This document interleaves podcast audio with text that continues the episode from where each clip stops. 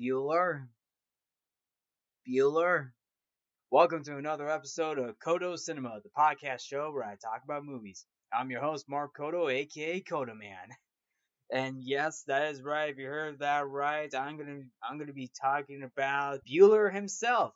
That's right, Ferris Bueller.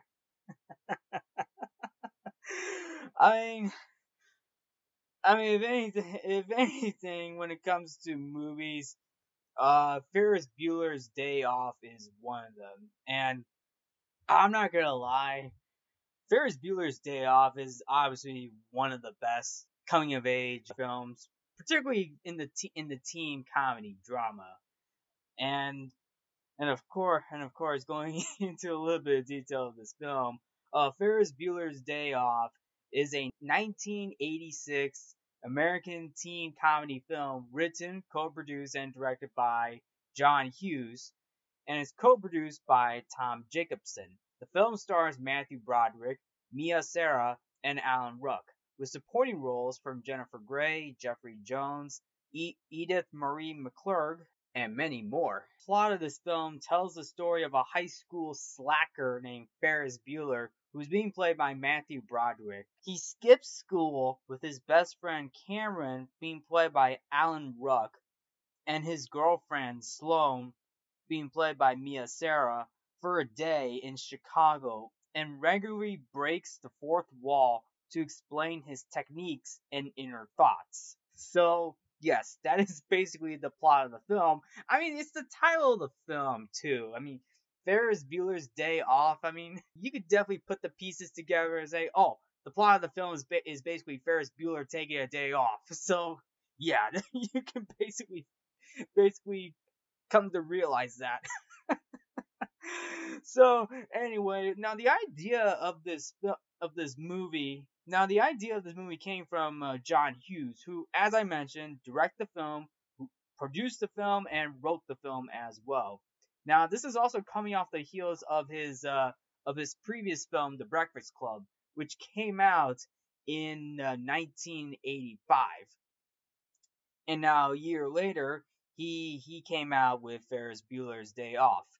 Now, out of all the out of out of the films that he has now, when it comes to um, his films, like his like John Hughes, John Hughes is known for uh, a lot of teen films. He has directed, he has wrote and directed some of the most memorable uh, coming of age coming coming of age films, particularly in the teen comedy film genre. Now, um, the films that he directed, such as well, of course, Breakfast Club and Ferris Bueller's Day Off. He also directed Weird Science, Planes, Trains, and Automobiles, including Uncle Buck. He has also written other films as well, which includes the uh, which includes the Home Alone, the first two Home Alone movies, even even his uh, contributions to the uh, Miracle on 34th Street remake that starred Mara Wilson. He he also wrote the uh, va- vacation movie, the National Lampoon Vacation movies with Chevy Chase, starting with the first, starting with the first, starting with the first one that uh, dated all the way back in 1983, along with the second film that came out in 1985, and of course the Christmas Vacation one in 1989, which also came, which uh, Uncle Buck also came out the same year as well. Now, for Ferris Bueller's Day Off, John Hughes wrote the screenplay in less than a week. Holy cow, less than a week. I mean, I guess he, I guess he knew right away. I guess he knew right away what he wanted to write then. Now, principal photography of this of this movie began in September of 1985 and finished in November. So September, October, November. So that's not a long shoot. So that's a pretty short photography principal photography schedule. Now, of course, um, the mo- now of course this movie takes place in uh, in Chicago and it featured many Chicago landmarks, including the Sears Tower, Wrigley Field, and the Art Institute of Chicago. Now, the film, according to John Hughes, it is described as a love letter to Chicago. And John Hughes says this, and I quote, I really wanted to capture as much of Chicago as I could, not just in the architecture and landscape, but the spirit of it. So, So basically, throughout the, entire movie, he's capturing like the spirit of Chicago. So not just like, not just the buildings and landscapes, but getting getting into the spirit of it. And of course, this is also a trend that he also uses in his other films too. Like uh, most of his uh, teen comedy films takes place in the uh, in the in the Chicago area, most notably the Chicago metropolitan area, like a Breakfast Club, Uncle Buck, including uh, including the first including the uh, first two Home Alone movies. Although even though the second Home Alone movie took place in New York City, the first uh, part of the film took place still in Chicago for the for the Home Alone sequel. But you kind of get the uh, kind of get the kind of get the gist of it. John Hughes likes to shoot, likes to shoot his films around the the Chicago the Chicago area. Even references, even some of the references even, even there are even references to his other films that there are even references to uh, Chicago in his other films like like like in The Great Outdoors for example. It's not in Chicago. It's it's not in Chicago. It's in a different location. It's in it's in a uh, different it's in a different location in state. But of course there was a there was a reference to there was a reference to there was a reference to it. The same could be said with the uh, National Lampoon. The same could be said with the National the, the, the National Lampoon Vacation movies too. Like like the first part of the movie takes place in uh, like in Chicago, but then later on, ta- but later on in the film in the movie, it takes place in different locations. So there's some hidden reference. So there's some references to it. So John Hughes likes to use Chicago a lot in most of his films. Now going to Ferris Bu- now now going to Ferris Bueller. Um, I now to now going to Ferris Bueller, I'm gonna give my my my brief background on the movie. I I never I, I was first introduced to Ferris Bueller when I was still in school. I was I was in I would say like I was still in my teens at the time. I was in my teens at the time, very early teens. Pre I was in my pre-teens at the time where I was introduced to Ferris Bueller's Day Off. Now, I didn't know what this movie was about. And and the and the more I watch and the more I realize like, huh, this is actually interest. This is this is very interesting. This is funny. This is good. How do I know these actors?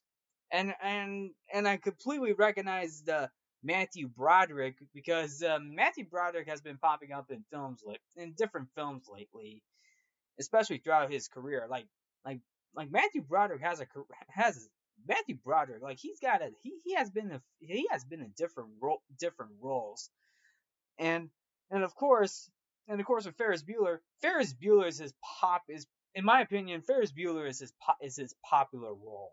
Like Ferris Bueller and Ferris Bueller's Day Off. That's his, that is Matthew Broderick's popular movie role, in my personal opinion. Like you get like like not just from the film itself, but like some of the memorable quotes and moments as well.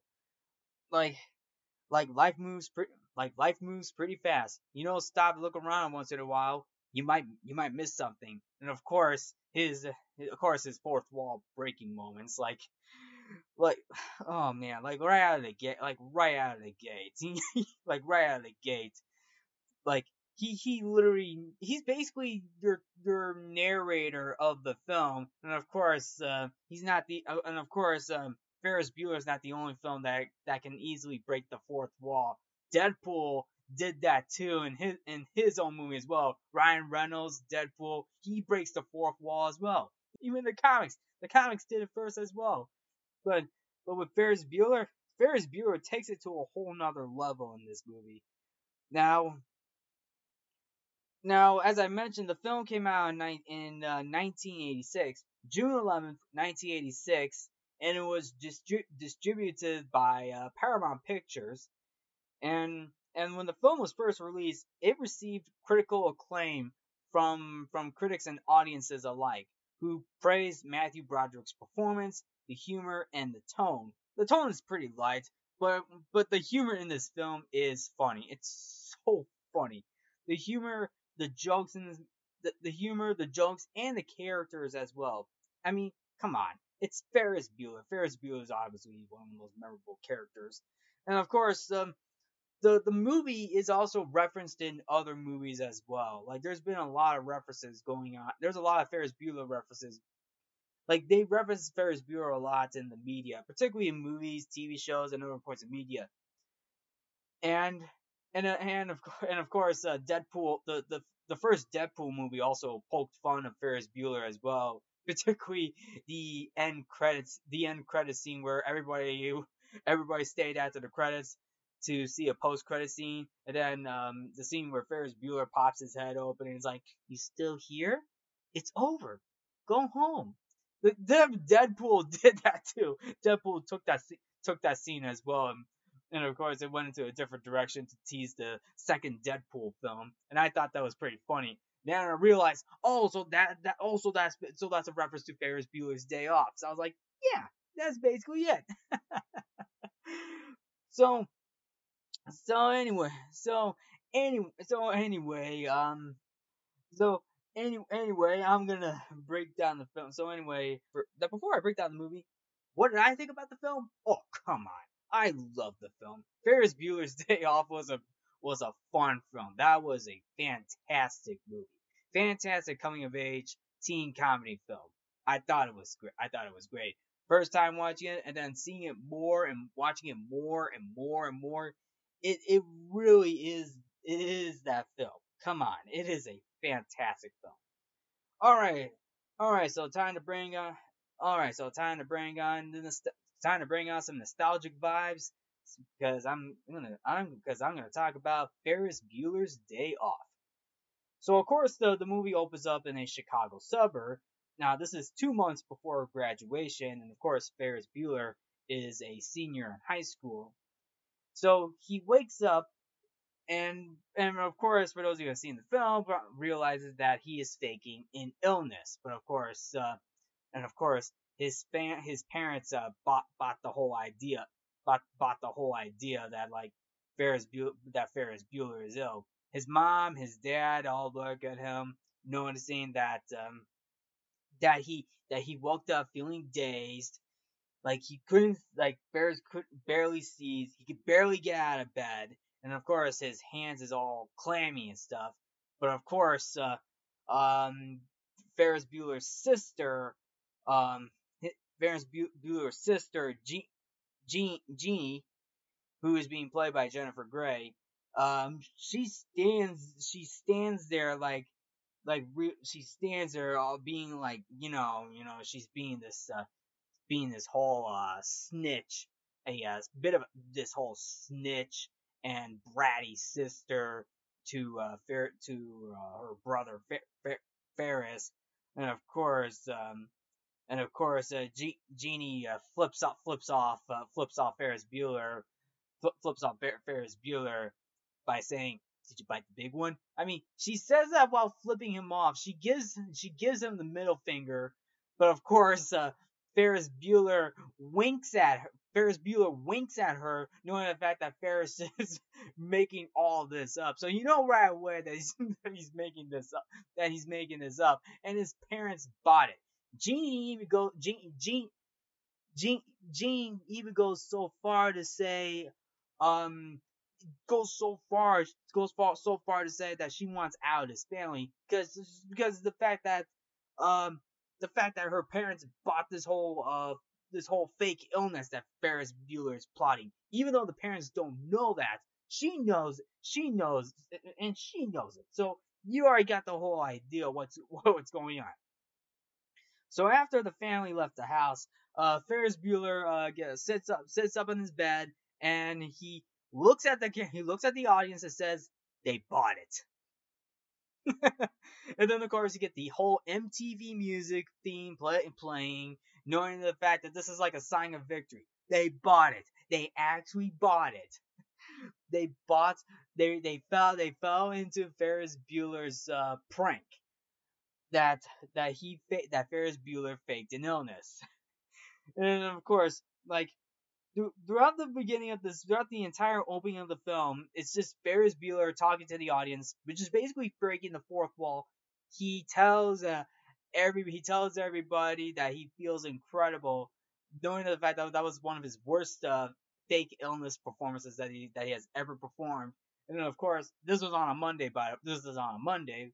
Course the the big payoff is when he opens the blinds to his in his room. He looks outside. He looks outside of the beautiful day, and he and he really says, "How can I possibly, how can I possibly go to school on a day like this?" Like like, yeah, exactly. How can you go to school on a beautiful day like this? And he looks outside, clear skies, clear blue sky. It's sunny. It's not raining. You barely see any clouds out there, and and and of course, it's so hilarious too. Like, how can I possibly do school on a day like this? Like, it's so funny, man. Come on. the way I said it was so good too. So then he does his morning routine. He does his morning routine, you know. He does his morning routine by going to the bathroom, taking taking a shower, brush his teeth, and while he's also talking to the talking to the audience, he also gives him his own thoughts of how he was able, how to like you know fake fake an fake an illness as well, while also setting up some uh, while also setting up a diversion, knowing the fact that he's gonna put a uh, he's putting a uh, one of those mechanical dummies in his bed, you know, just to make just to like you know fool parents, let them know that hey, this is Ferris Bueller in his bed sleeping, and and then of course you get the famous one of the famous quotes from this film: "Life moves pretty fast. You don't stop and look around once in a while, you could miss it." That's basically the quote of that movie. Like like life moves pretty fast. I will say this. Like sometimes, and of course, and sometimes it does. If time flies by very quick, so if you don't stop and look around once in a while, you could miss it. Yeah, and that's a very good quote. Like sometimes, like it goes by very quick, you don't even notice it. Yeah, I mean Ferris Bueller has a point too, and of course he also adds on to it that uh, this was his ninth sick day. So, so technically, uh, Ferris Bueller was absent nine times. Nine times. This was his ninth sick day. And if he had to go for 10, and if this, and he, if he had to go for 10, he had to barf, he might have to barf out a lung. That's what he said in the, that's one of the, he said something like that from, in the movie for what I can remember. But, but anyway, but anyway, uh, later on in the next scene, we get, we get the, uh, student roll call from, uh, from an economics teacher who's being played by Ben Stein. And this this is of course the uh, famous scene. This is the famous uh, scene, one of the famous scenes in this movie where uh, the teacher is calling out, calling, trying to call out Ferris Bueller's name just to make sure. This is basically the attendance roll call right there. And and what he's and what he and once he gets to Bueller's name, he says he calls he calls out for Ferris Bueller's name by saying Bueller, Bueller, Bueller, Bueller, until a student, uh, until a student interrupts and to tell the professor that, um, I forgot what the student said. Like, I forgot. It was a very long, uh, it was a very long quote, but I completely forgot. But, but the last part says, Ferris Bueller got passed out. Pa- pa- she told the professor. It was a, it was a girl, by the way. It was a girl who, uh, uh, told the told the te- told the professor or teacher, I should say, that uh, Ferris Bueller passed that passed out on 31 different 31 or something different flavors last night. Must be pretty serious. That's what the student said, and uh, and of course the, te- the the teacher said thank you, and then um and then the teacher continue continues on the attendance roll call. He tries to call out another student's named uh, named Fry, but of course, uh, he calls out Fry uh, multiple times. Fry, Fry, Fry. But of course, uh, Fry, uh, Fry is Ferris Bueller's best friend. That's Cameron Fry being played by Alan Ruck. It cuts to the cuts to uh, Cameron Fry's home in a for in what looks to be a forest preserve of some sorts. Um, he's in bed he, he's in he's in bed. He feels like complete crap because he has this like hypochron he has this hypochondriac condition where it's a condition in which a person is is excessively and un, unduly worried about having a serious illness and um and and he's in bed. He gets a phone call from Ferris, who's just basically like, and he's just basically hanging out in the backyard drinking what looks to be a smoothie. Like he, like Ferris wants to invite uh, Fry over to like, you know, come on to come on over because obviously he's taking a day off. And then, and then later on, and then later on, and then later on, of course, of course, Cameron, of course, of course Cameron was is able to get into the whole ordeal, was able to get into the whole ordeal. And one of my favorite, one of my favorite, actually one of my favorite jokes in that movie was when um, Ferris Bueller cuts to the t- t- cuts to the audience about Cameron says, I'll, I'll bet you any money that Cameron is sitting in his car right now trying to think about coming over to my coming coming over to the house.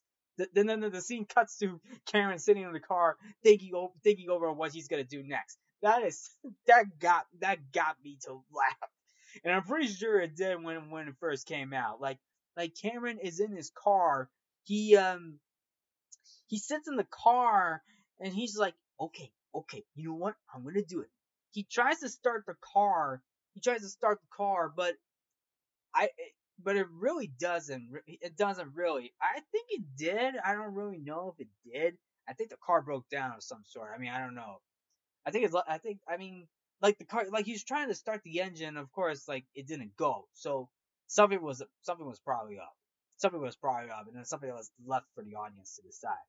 To decide.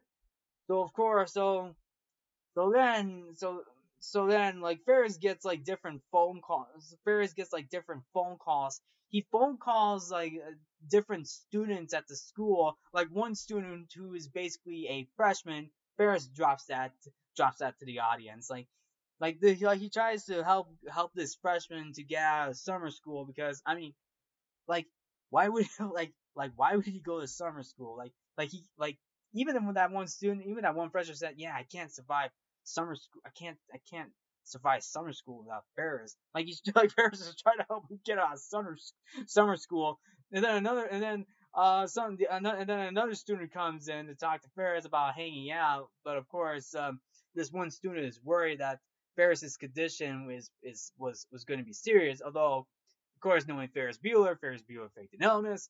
But of course, I mean, you know, it's Ferris Bueller. You know, it's the scene speaks for itself this scene speaks for itself. so, so then later on, so then later on, uh, so, so then later on, uh, in another scene, Ferris's mom is at her office. She gets a phone call from the dean of students, from the dean, from the dean of students himself, Ed, Edward Rooney, who call, who calls um, uh, Ver- the the mom's office, you know, because um, you know, back in, you know how in, uh, back in, you know, before going to college, in, you, you know how in school, how a lot of schools nowadays, like, like, you know, like elementary school, junior high, uh, and high schools, like, if a, um, student is not feeling well, like, they have to call, like, the, the, the, the dean's office to let them know, hey, that student won't be coming in. Well, apparently Ferris's mom forgot to do that, but, but somehow, um, Ed, Edward Rooney who's being played by uh, Jeffrey Jones, he finds that he, he, he calls he calls the mom and tells and literally tells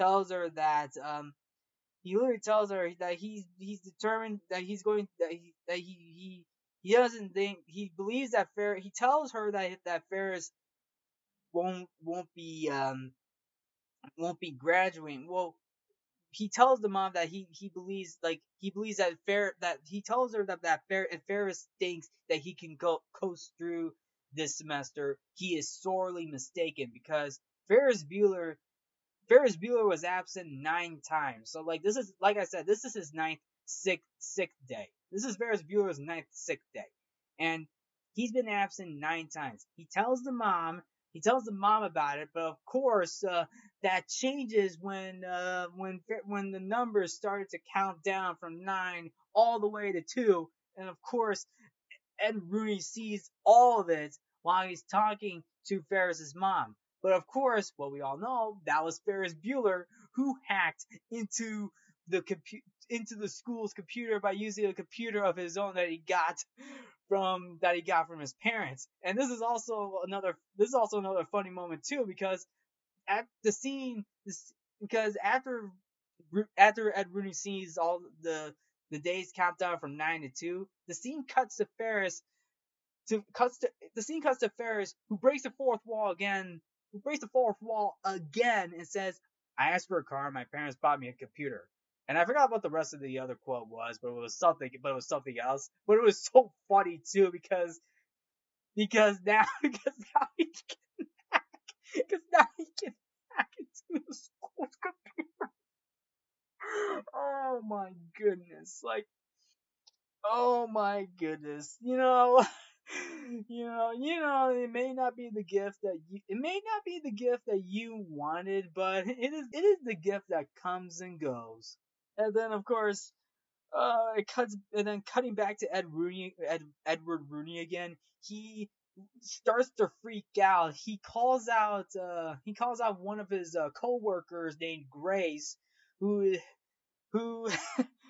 he, he calls out to uh, he calls out to Grace, who is being played by Edith Mar- Edith Marie McClurg, who is basically um, sniffing out this whiteout stuff, this whiteout whiteout stuff. It's like she's sniffing it, and then like she, he tries to get uh, get he tries to get Grace's great Grace's attention.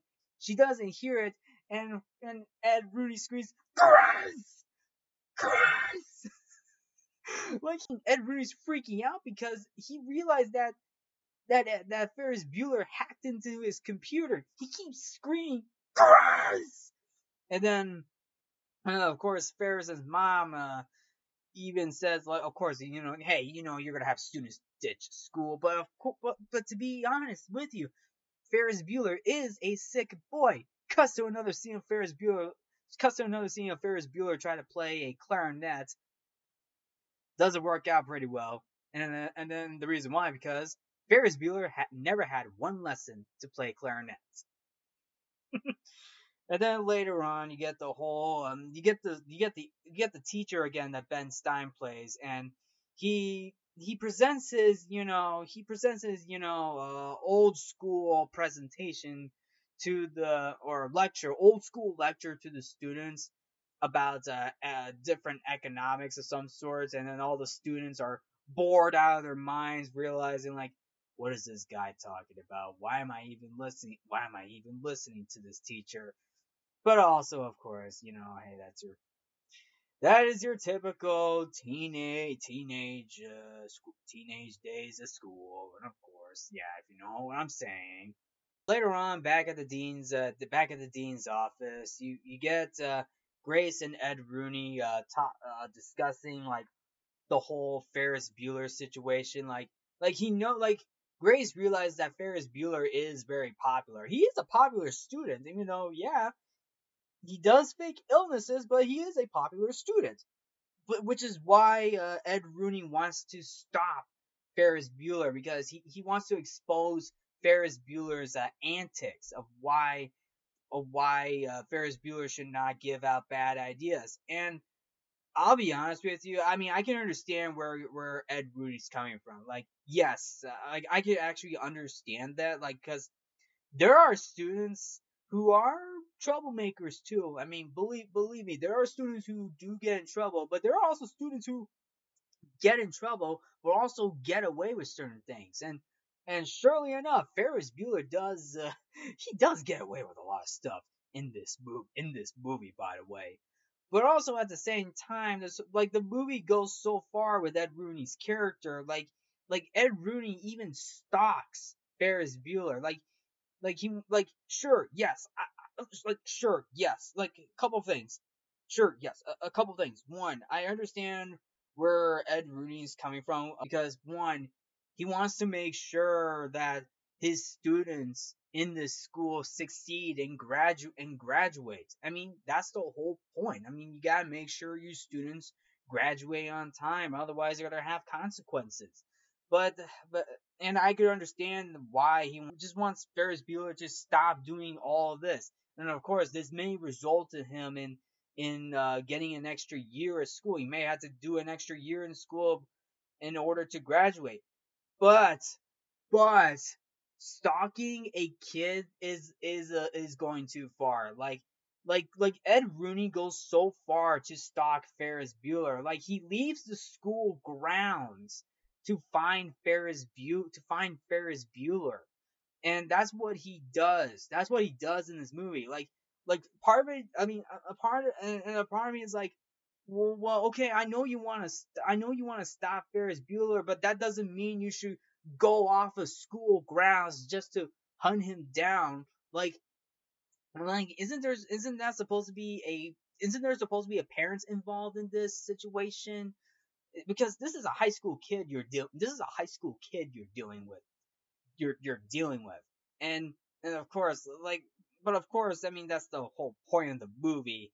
In real life, in real life, like let me let me be honest with you. If that happened in real life, where somebody where somebody goes so far, where a dean where a dean of students goes so far to um, leave school grounds to find to hunt down this student just because you know just because he skipped skip just because he had uh, nine absent he or she had nine absences and then and without and then of course not without the involvement of a parent of a parent or trusted adults that's gonna be and that's basically violating code of conduct like school code of conduct like, correct me if I'm wrong.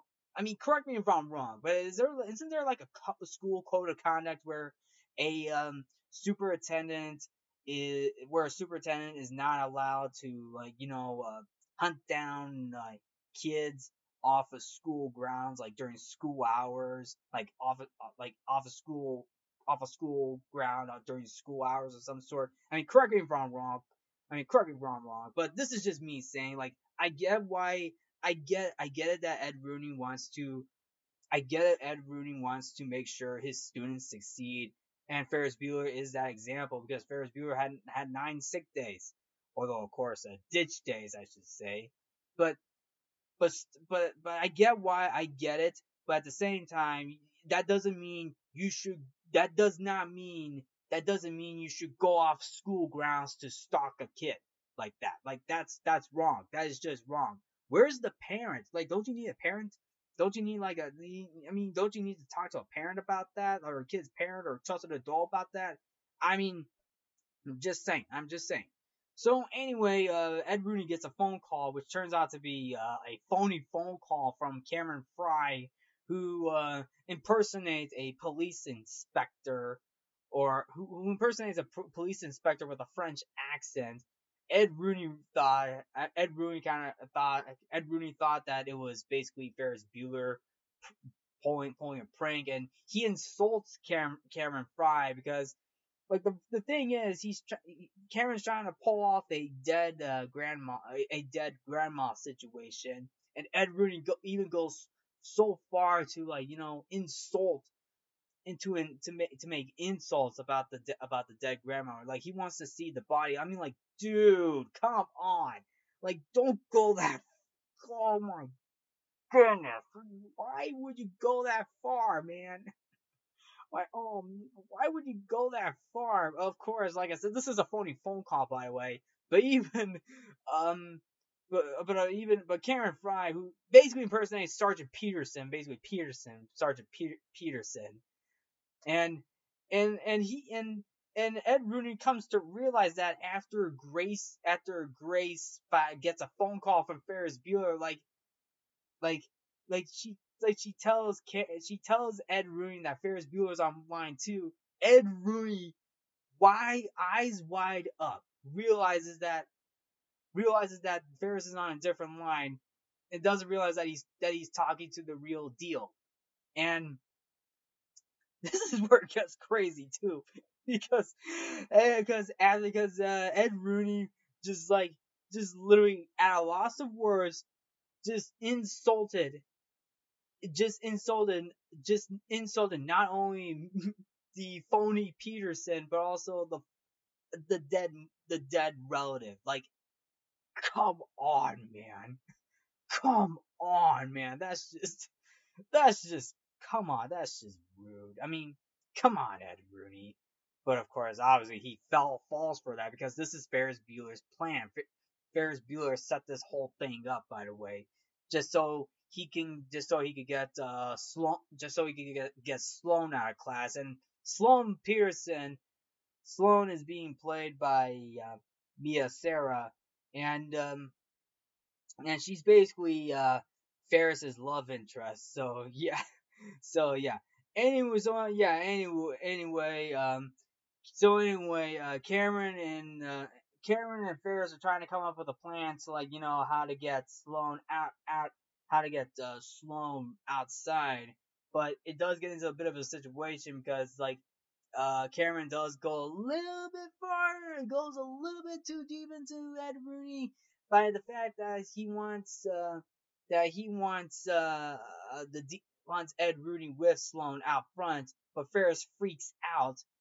And um, and of course this is because Ferris freaked out. This is also because Ferris freaked out, knowing the fact that this is a phony phone call that we were making and and this also leads to an idea it's like how we're gonna get um how we're gonna how they're gonna get Sloan how they're gonna get Sloan. Well, well, it turns out um Karen's got this uh Ferrari at his home, and uh there's there's a soundtrack that there's a song that is being played in the background, and it's a and it's one of the, and it's basically uh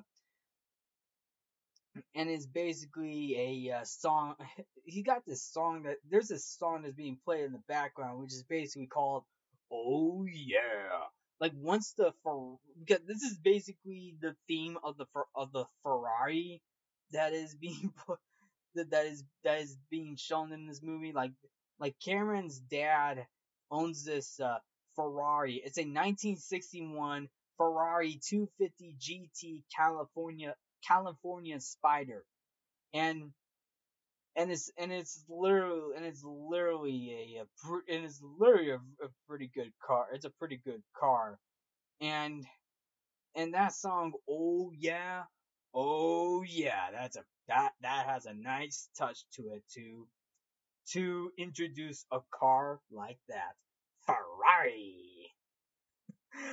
so so anyway, uh, so anyway, uh, Ferris and Cameron take the car, take the car.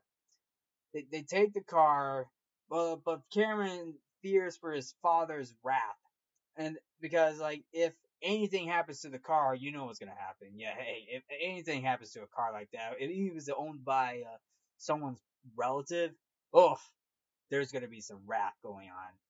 So, so Ferris decides to take the car on a uh, well, well, well, on a day trip into Chicago. But before that, Cameron and Cameron and Ferris went to the school to pick up Sloan Peterson, and they do so, and they do so. So, um, so, so the Sergeant Pearson, who's being who? So who's the Sergeant Pearson? Well, if you thought it was Cameron Cameron Frye, no, it was Ferris Bueller. Ferris Bueller decides to disguise himself as Sergeant Pearson. He's wearing this, he's wearing this uh, uh, he's wearing this, uh, wearing this uh, trench coat and a hat, sunglasses. Who almost looks like the, who almost looks like the Inspector Clouseau from the Pink Panther. And, and of course, when uh, Sloan sees uh, uh, Ferris disguised as Mr. Peterson, Sloan kisses Ferris and uh, in the lips, in the lips, and I'm just like, are you trying to blow your cover or something? Are you trying to blow your cover, Ferris? Okay, because this is one of those moments where uh, Ferris Bueller almost blow his co- blew his cover. Like, like, like I don't know the whole idea of that, but Ferris, Ferris, Ferris, don't blow your cover like that. I mean, yeah, it's good that you're seeing your girlfriend, but you're still in disguise. Don't blow your cover by uh, kissing your, your your girlfriend when um when when Ed Rooney is standing outside on the front porch. If you know what I'm saying. I mean, they should have left the school. Oh man, they should have left the school. They should have left the school before. They should have left the school before they before Ferris and Sloan made that move. But anyway, of course, they do leave the school grounds by revving up the engine, and uh, they take a day trip into Chicago. And of course, uh, course, later on, Ferris's sister, um, G- Ferris's sister Jeanie gets uh, all je- gets jealous she gets jealous and uh, because you know how Ferris Bueller is popular, everybody loves Ferris Bueller. One student just decide starts a donation, starts starts a little donation. He has this like little Pepsi Cola can for asking people for donations to you know to um to get uh to get uh, Ferris a new kidney to get Ferris a new uh kid, kidney. So it's like a like like a kidney implant or something. But but uh but Ferris's sister Jean is so mad that he that she smacks the coin jar, she smacks the Pepsi Cola can out of this guy's hand, and this guy's just all is all pissed. Although she, although he doesn't know that this is that he's talking to Ferris's sister. Like Ferris's Ferris's sister Jean is so jealous right now, and hey, sucks for hey, it sucks for her, I guess. But anyway, I mean, yeah, you can understand why she's. Je- I mean, you know, you can understand why she's jealous, but later on, later later in the film, she does come to realize a little bit. But um, but anyway, but anyway, um, so so anyway, Ferris, uh, Cameron, and Sloan all go to Chicago. They all hang out in Chicago. They go to different loca- They go to they go to different locations. They give the car. They give the Ferris gives the Ferrari car to two different uh, parking garage guys who would take a joyride throughout Chicago, who take a joyride joyride throughout Chicago, which is so funny. And one of the moments is when those two guys were driving in slow motion, and the Star Wars and the Star Wars theme and the, the main Star Wars theme song is playing in the background, as if they're as they're enjoying their joyride. It's so so good because it was in slow motion and the guys are just driving by as if as if there were as if freedom was ahead as if freedom was as if freedom was was straight ahead for those two like wow wow but but anyway but anyway um but anyway we go we go back to the moment where um Ed Rooney tries to uh, make another phone make try to make a phone call to the Petersons, but unfortunately it didn't go. It, that did not go through because uh, there was a voicemail box left with with Sloan saying like, "We haven't done in the family." but of course, uh, Ed Rooney realizes that Ed Ed Rooney knows that Ferris is setting this all up. He knows he's setting this all up, which is why he he decides to leave the school grounds to find Ferris. Like I said, he's going so far to he's going so far to to he's he's going so far to find Ferris. Like he's he's he's stalking. He's about to go stalk. He's going to stalk. He's leaving school grounds to find to to stalk on Ferris. Like that's what he's doing. That's what he's doing. And and he does and he does so. He goes into the downtown area of Chicago to find Ferris Bueller. Like like he's going in detective mode. He stops by at what look, what appears to be an arcade game. He sees um he sees what's what looks to be Ferris Bueller, but it turns out, but it turn but that that turn that is not true because when um when Ed uh, when Ed uh, it stands behind this guy who looks like Ferris, he literally says he, he's like games up Ferris, your ass is mine. But actually, it turns out it's not Ferris. It was somebody else. It was a woman. Like Ed Rooney confused this one person who thought she was Ferris, but no. Like, no, no. And he gets, he gets like Pepsi, he, and this, this girl spits pes, Pepsi into his face through, into, this girl like takes a sip of Pepsi and she spits, spits it through her straw into uh, Ed Rooney's face. Like, like she doesn't know who this guy, who she doesn't know who this who this who this uh, Ed Rooney dean of students teacher is. Like she doesn't know who that guy is. Like really? And then the next moment, and then the next moment, like he he he's he's at the front he's at the front desk of the kitchen where uh, there's a team there there's a Chicago Cubs game being played on TV and Ferris Bueller was shown was is being show is being shown on TV catching catching a baseball. He and he he literally stands up for joy after catching the ball.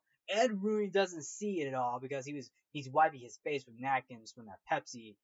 mistakenly thought, mistake, literally thought that he was going after Ferris Bueller, but instead he went after a, a girl who looks like Ferris Bueller. But then uh, Cameron and Ferris were at a ball, were at the ball game, you know, saying, "Hey, hey, bada bada, swing, bada." And that was a good moment too. They even Cameron, Sloan, and and and Ferris, they all they go to this uh, restaurant in Chicago, in the downtown area of Chicago, which uh, reminds me of that restaurant from uh, the Blues Brothers. I think it's the same rest. I think it's the same restaurant too, but but of course, uh, Ferris realizes that the restaurant that he and his friends were at was the same restaurant that his father goes to. Like out of all the places, out of all the restaurant places in Chicago that Ferris's father goes to, the one that he ends up at is the same restaurant that he would go to. I forgot what the name of the restaurant was. Like I, I forgot the name of the restaurant, what the name of the restaurant was, but it is like, but it is a, but it is it is one of those like classic restaurants in Chicago, and one of those classic restaurants in Chicago that you see in movies. Just in my personal opinion. So anyway, so anyway, they were able to um, so they were able, so the three were able to steer, stay out of the, were able to, were, were able to get to stay out of Ferris's out of the way for Ferris's father. They visit the Art Institute of Chicago.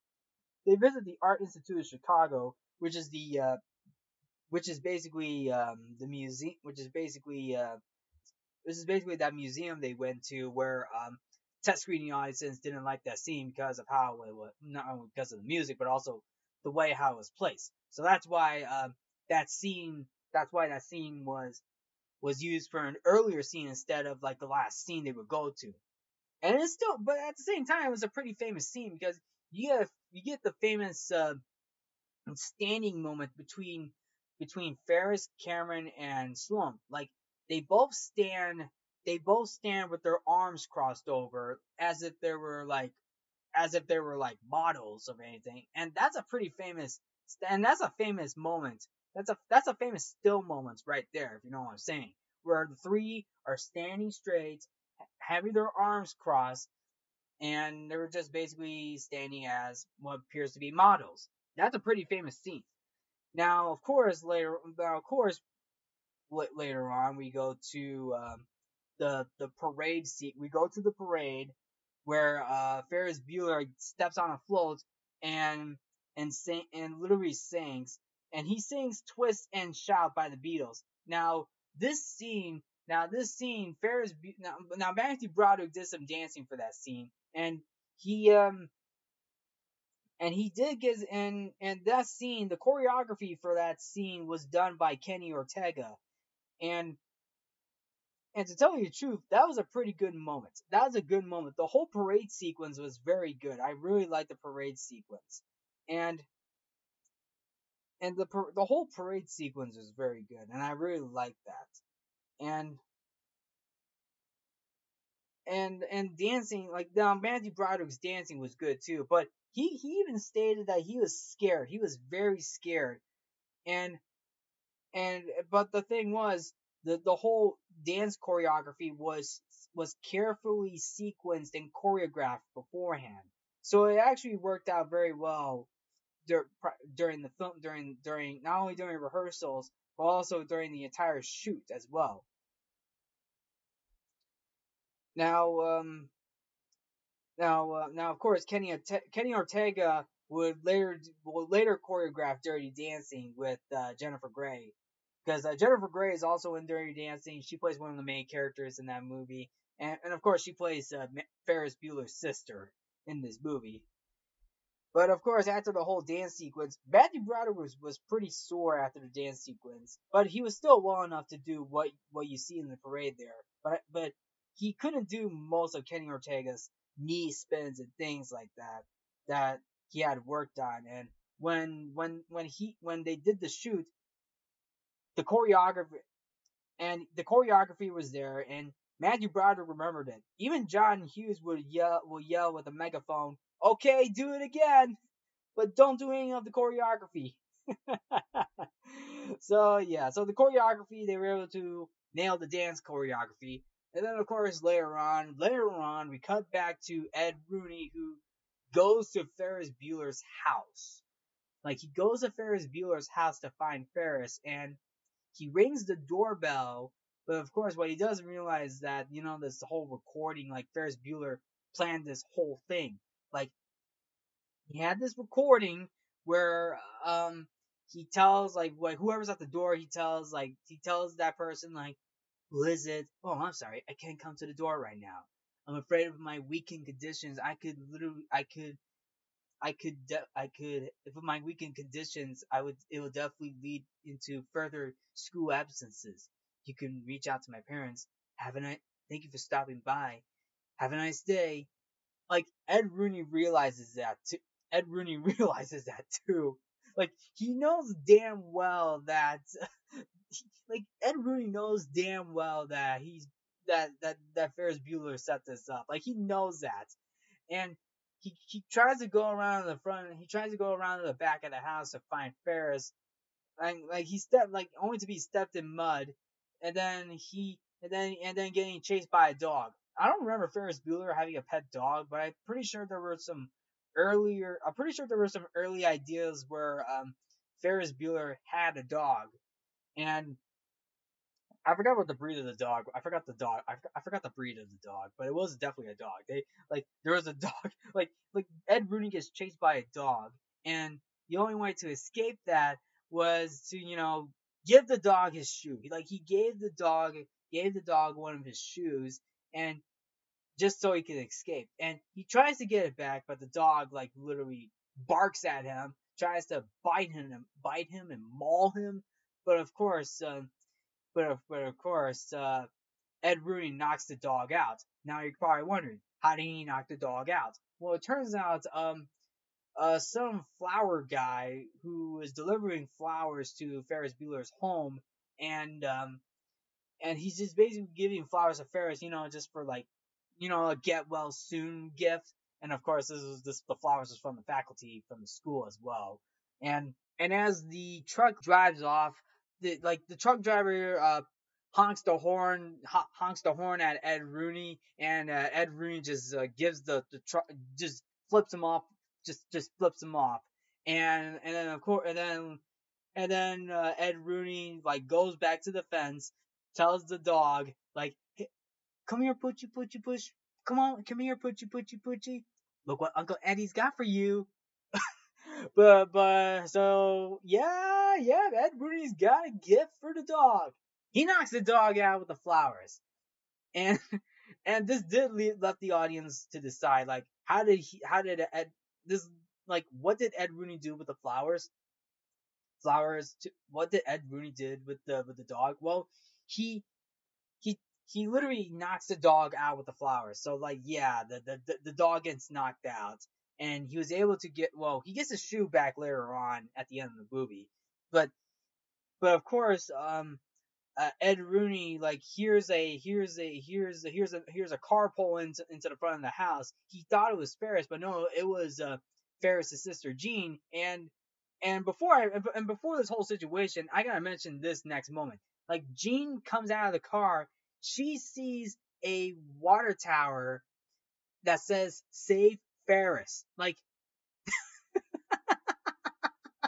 like that's the first thing you probably see when you come home is something something surprising and that and that that is basically a water tower that says save Ferris. because like I said, Ferris Bueller is a popular kid. You gotta save the popular kid, I guess. Hey, you gotta save the popular kid. But anyway, uh, Jean comes on home, comes on home, walks up, runs upstairs, slams the door open to uh, Ferris's room, realizes that she sees all she sees is a, is a is a dummy in the bed, and she's like, "I knew it!" Like she knows Ferris pl- faked the illness, and then she tries to call um call she tries to call the mom, but of course the mom's at work, I mean, Jean's being a little, um, being, being, being a little crabby pants right now. But of course, um, Ed Rooney, uh, comes into the house, walks into the house and trying to find Ferris, but actually, she, he finds, uh, Ferris's sister. But, but then, Ferris uh, knocks out Ed Rooney, but actually Jean knocks out Ed Rooney by ki- by kicking him in the face. She runs back upstairs, thought that uh, Ed Rooney was uh, was an imposter or stalker or uh, just some some criminal, some criminal. She calls the police station and like she tries to tell the police station that that she sees this man in the house. She doesn't want to get violated. Like she tells the police that that that her her last name is Bueller, and then the police station. But but but the thing is, like, uh, I, I it was it was obviously the police chief. The police chief um, the police chief thought, like, he hears the last name Bueller, and this police chief, the, the chief just like, oh, I hope your, I hope your brother's feeling better. And Jean's like, look, I know it's, uh, and Jean's like, look, it's real nice that, you, that you're, that, look, it's real nice that you, you all care for my brother and hope that my brother is feeling better. But listen, I really need help.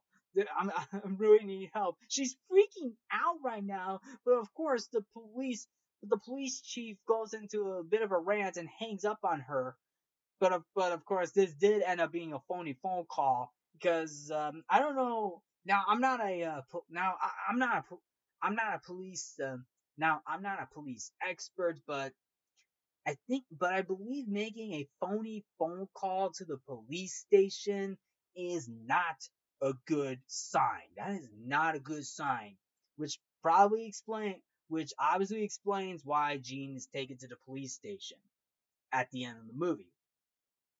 Now, of course, before that, uh, Jean tells uh, the guy who's basically Ed Rooney to get out of the house, telling her that, hey, I called the police.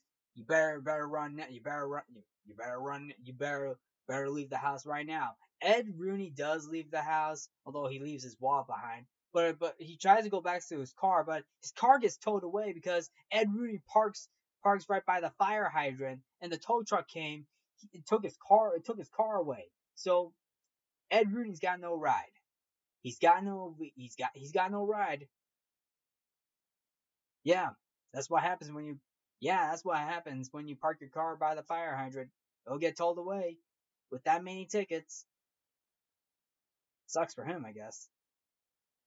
Okay, so but anyway, but anyway, um but anyway, uh, another scene later, um Jean does Jean finds Jean hears a doorbell ring Jean hears the doorbell ring. She thought it was the police, but it turns out it was uh, some of the some some people from the health department, um, who was basically uh, who basically has this female singer who's singing this song about like you know trying to help trying to help uh, make Ferris Bueller feel better, but of course uh, that's not the case. But of but of course uh, but of but of course uh, Jean just slams the door on, on her, including the other people who are standing in front standing in front of the door. But but later on, after but later on, we cut back to Chicago. We see Ferris Bueller and his buddies uh, driving in the Ferrari again, and this comes to a, Ferris's realization that the guys took the Ferrari, that the two guys took the Ferrari and drove all over Chicago, knowing the fact that that the meter, that the whole the miles on the on the odometer are, went up, and Cameron freaks out. He freaks he freaks out. He, he literally screams like hell all over Chicago. And the, and the way how it's edited, it goes back and forth between the buildings, the landscapes, the architecture during this whole scream from Cameron. That is so insane. He freaks out. And he, he remains that way during, during he remains that way up until the pool sequence where Ferris and Sloan are hanging out by the pool. And I'm pretty sure this is at Sloan's house. This is probably at Sloan's house, I guess, if I'm gonna have to guess. So, so they hang out by the pool. So they hang out by the pool side, or it could be Cameron's house too. I mean, it could be one of those houses. So they hang out by the. So they hang out by the pool side. Um, and uh, and Cameron comes back to his senses, and and then later, and then later on, they try to figure out the whole car situation, how to like reverse the mile, the reverse the miles back on the odometer. I'm not, and I, and also I'm not a car expert, but I don't know how to. I, I don't think, but I don't know if if it's possible to turn back the miles on the odometer from like, uh, let's just say four thousand miles back to zero. I mean, I don't know how that works. So, but of course, um, Karen is all is all is all is is filled with anger and rage to the point where um to, to the point like like he never stands up for his father's wrath but but of course he took his anger out on the car and he hits the car so hard it creates a dent and he even goes so far as to destroy the car. Like the car is still in reverse. The car reverses itself off the cliff of the house. It breaks through the window and lands in a ditch destroyed total goodbye. Oh no. The car is destroyed. The ferrari is dead. Cameron killed the car. So then, um, Ferris, so then, so then Ferris tries to take the blame for it, you know, because Cameron's father doesn't like Ferris as much, but he, he wants to try to take the blame for it. But Cameron steps in and says, no, I'm not going to let you do it. I'm going to take it. I'll, I'm going to take the blame. I'm going to just sit down with him, have a little chat, and just tell him about the whole situation. I mean, hey, but hey, I mean, like even Ferris says, but you could have stopped me. I could have. I mean, it is impossible to stop the the Ferris Bueller. So, yeah, it is impossible to stop Ferris Bueller. Even though Ferris Bueller almost got caught multiple times in that movie by his father, Ed Rooney, and, and then and then yeah, and then yeah, and and then yeah, yeah, and then, and then yeah, so then later on, so then later on, we go to the police station where Jean is at the police station, like, and then and then she sits next to this guy who's who's played by Charlie Sheen, by the way. Charlie Sheen's in this movie, by the way. He's at the police station. Charlie Sheen's character, his name is Garth Volbeck, who's basically considered to be the bo- a, a boy in the police station. He got in trouble for for drugs like he thought uh, Jean was in for drugs, but no, it turns out that Jean, as I mentioned, Jean made a, a phony phone call to the police station, and she got taken over to the police station. And uh, both Jean and Garth had a had a conversation had a conversation, and and they talked they talked for a while, and um, like like she's been focusing more on uh, like she's been focusing on like she's been focusing more on trying to stop her brother rather than thinking about herself. Like, like this whole thing, this whole situation, like Charlie, like, like Garth was able to help Jean out a little bit, but Jean doesn't buy it as much. This does lead to funny moments where uh, like, if you mention, if you mention, uh, if you mention, if you mention my bro, if you mention Ferris's name, if you mention Ferris again, you'll lose you'll lose some. You'll you'll you'll lose you'll lose something. And then Garth is like, Oh, you know him. She makes a fist, cracks a knuckle, like as she is ready to beat up Charlie Sheen. Oof. but that doesn't happen because uh, later on when uh, Jean's mom shows up to the police station, she talks to the, the police chief or the sheriff, I should say, is probably the sheriff. Like they both talk for, for a little bit, realizing the whole situation. And even the sheriff is like, or police chief, I should say, is like, "Oh, I hope your son's feeling better. Tell him, tell him all the guys at the station are rooting for him." And and hey, that's a nice compliment. That's a nice little compliment. Hey, the police, the entire police station loves Ferris Bueller, I guess. so then, um, so that so then in the background, while that's happening in the background, uh, uh, Jean and Garth are making out, are basically making out, and the mom is mad at Jean, at Jean, so she takes her home. and Jean's basically driving, so technically that's probably her punishment. But her punishment gets worse as Jean gets pulled over by the police, by the by the police for speeding and going past a stop, going past multiple stop signs because um Ferris Bueller is running home. Now, before I go into the whole running se- sequence, um, uh, uh, Ferris and Sloane have one last final conversation before the day is over, and then um, and then they they they both share a kiss, and then Ferris realizes the time the time on her watch, like like he realizes that he needs to get back home, that he needs to get back home right now because his parents are on their way home. So he runs, he run, so he's basically doing this whole running sequence to get back home. He's trying to beat the parents and his sister. So so his whole running sequence is just basically Ferris Bueller beat Ferris is be, beating the clock. He's he's got to beat the clock. He's got to beat the parents. He's got to beat his sister. And of course, I mean, distractions come along the way. Like Ferris Bueller meets this uh meets meets these two ladies who are who are um, tanning out in the sun, and then we get another moment where Ferris Bueller is going through different backyards. He steals a guy's uh, soda soda can while barbecuing. He goes through a house, smells food, realizes that hey, smells delicious. Dinner's ready. He keeps on going. He jumps through. He almost uh, gets spotted by his dad while driving. I mean, his dad doesn't notice because his dad was focusing on the road. And then, and then Ferris Bueller jumps on the jumps on a trampoline to jump over the fence, and then and then he's able to get back. He's able to get back home, but but he tries to go through the back door. He but but he he realizes that he got to get through it with the key, under under which is under the mattress. But unfortunately, the key is missing. So who has the key? Well, none other than D, than the dean of students himself, Ed Rooney. Like Ed Rooney finally gets finally beats Ferris. Like he sees Ferris and is like he shows him the key. It says, "Looking for this? I got you, Ferris. I got you." But and then of course Jean's inside the house. She she like she realized she hears the dean of students. Like she hears she hears him outside. Like he's like she realized like oh yeah Ferris is gonna get it. He's gonna get it. He's gonna get. He's gonna get it. Like he's gonna get it. He's gonna get in a lot of trouble. My my trouble. This trouble. This guy's a troublemaker.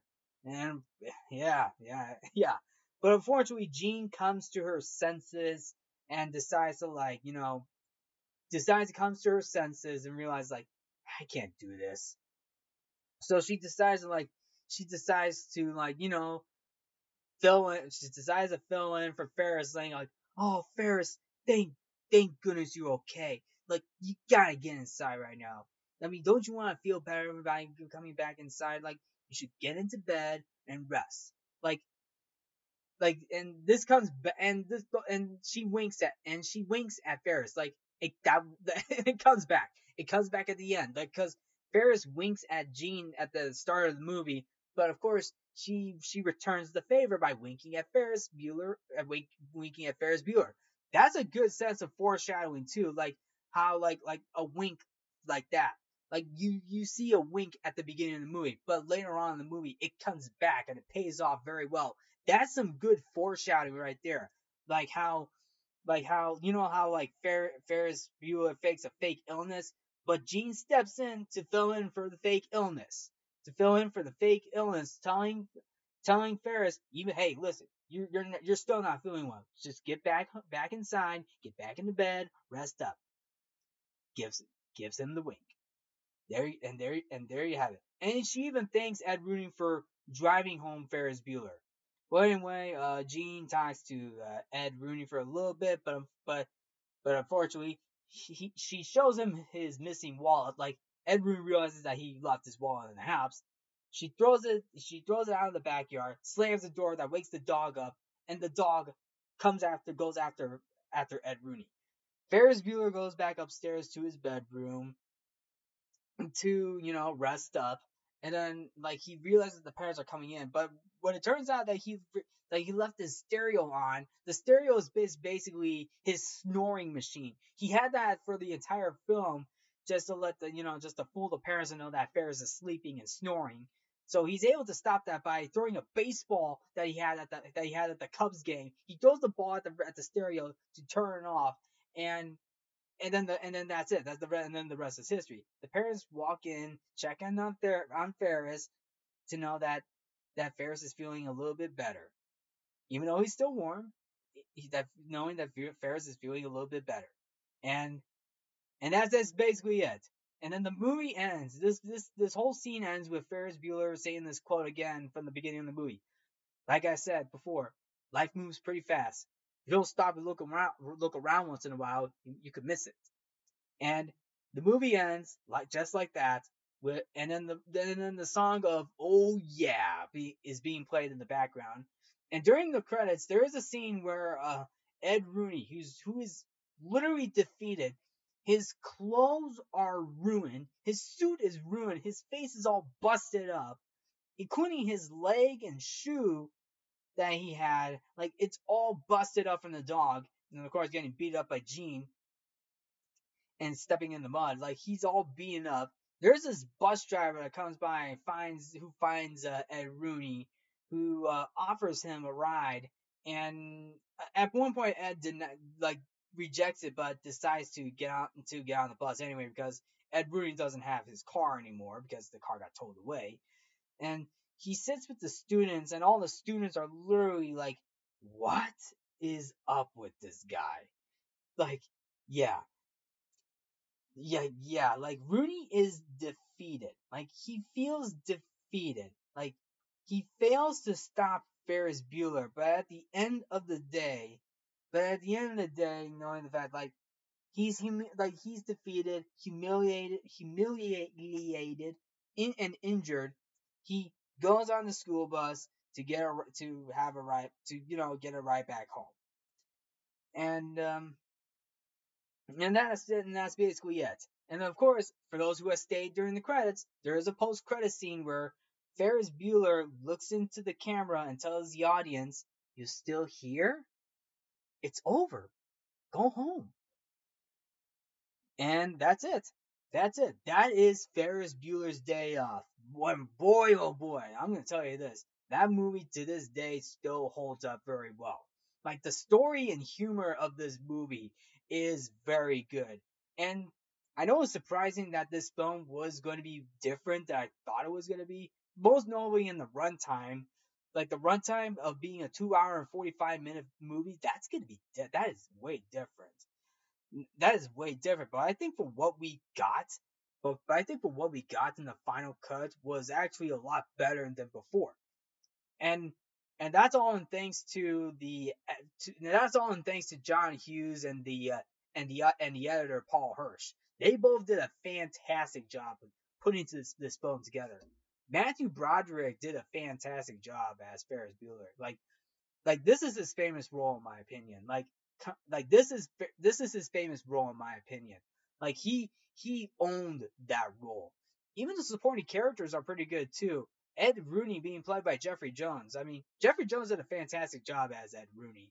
Even the even Jennifer Grey, even Jennifer Grey as uh, Ferris's sister was was pretty good too. Like she she was she was a good sneaky bad sister to um, Ferris, but of course comes to her senses at the end of the movie. So so there there's something so there's a little bit of a turnaround right there. Even the supporting characters like uh, Cameron Frye being played by Alan Ruck, he was he was very good. Even Mia Sara was very good as Sloane Peterson. Ben Stein as the uh, teacher, like the economics teacher, like that's obviously good. He did he did a fantastic job playing the economics teacher, saying Bueller, Bueller, Bueller. I mean, what else is what else is there to say about this film? I say this film is very good. John Hughes did a fantastic job with this movie, and to this day, it still holds up to this day. It is one of his be- it is one of his best films in his uh, filmography in his filmography, and and to this day, I, I still consider, and I, I I continue to love Ferris Bueller's Day Off to this day, and it's still a good, fantastic, good film, fantastic film, good love letter to Chicago as well. So anyway, that's uh, that's that. So basically, that is it. But anyway, what did you guys think of Ferris Bueller's Day Off? Have you seen this film? If you have seen this film, did you like the film? Did you thought the film still holds up? Did you enjoy the film overall? Did you think, did you not like the film as much? I would like to hear your thoughts. I would like to hear your thoughts on, about this film. So, anyway, thank you all for tuning in to Codo Cinema. I'm your host, Mark Codo, aka Codo Man. Remember to watch movies and stay positive.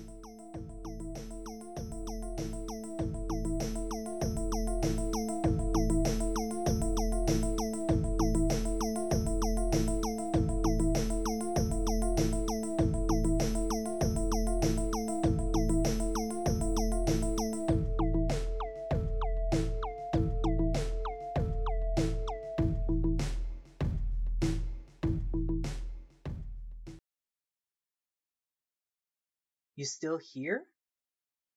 It's over. Go home. oh, you're you're, expecting a, uh teaser for the next episode of Codo Cinema. Well, well, I'll tell you this. Um, I'll tell you this. The, the, the episode that I just did, this was episode 149. But to tease my next episode, the next episode will be episode 150. Now, I'm not going to tell you what film I'm going to talk about, but I will tell you this. It's going to be a good one. This is to honor my 150th episode of Codo Cinema. But, uh, but the film, no, I'm, not gonna, I'm not gonna say the title of the film, but it's, it's gonna be a Disney film. It's gonna be a Disney film.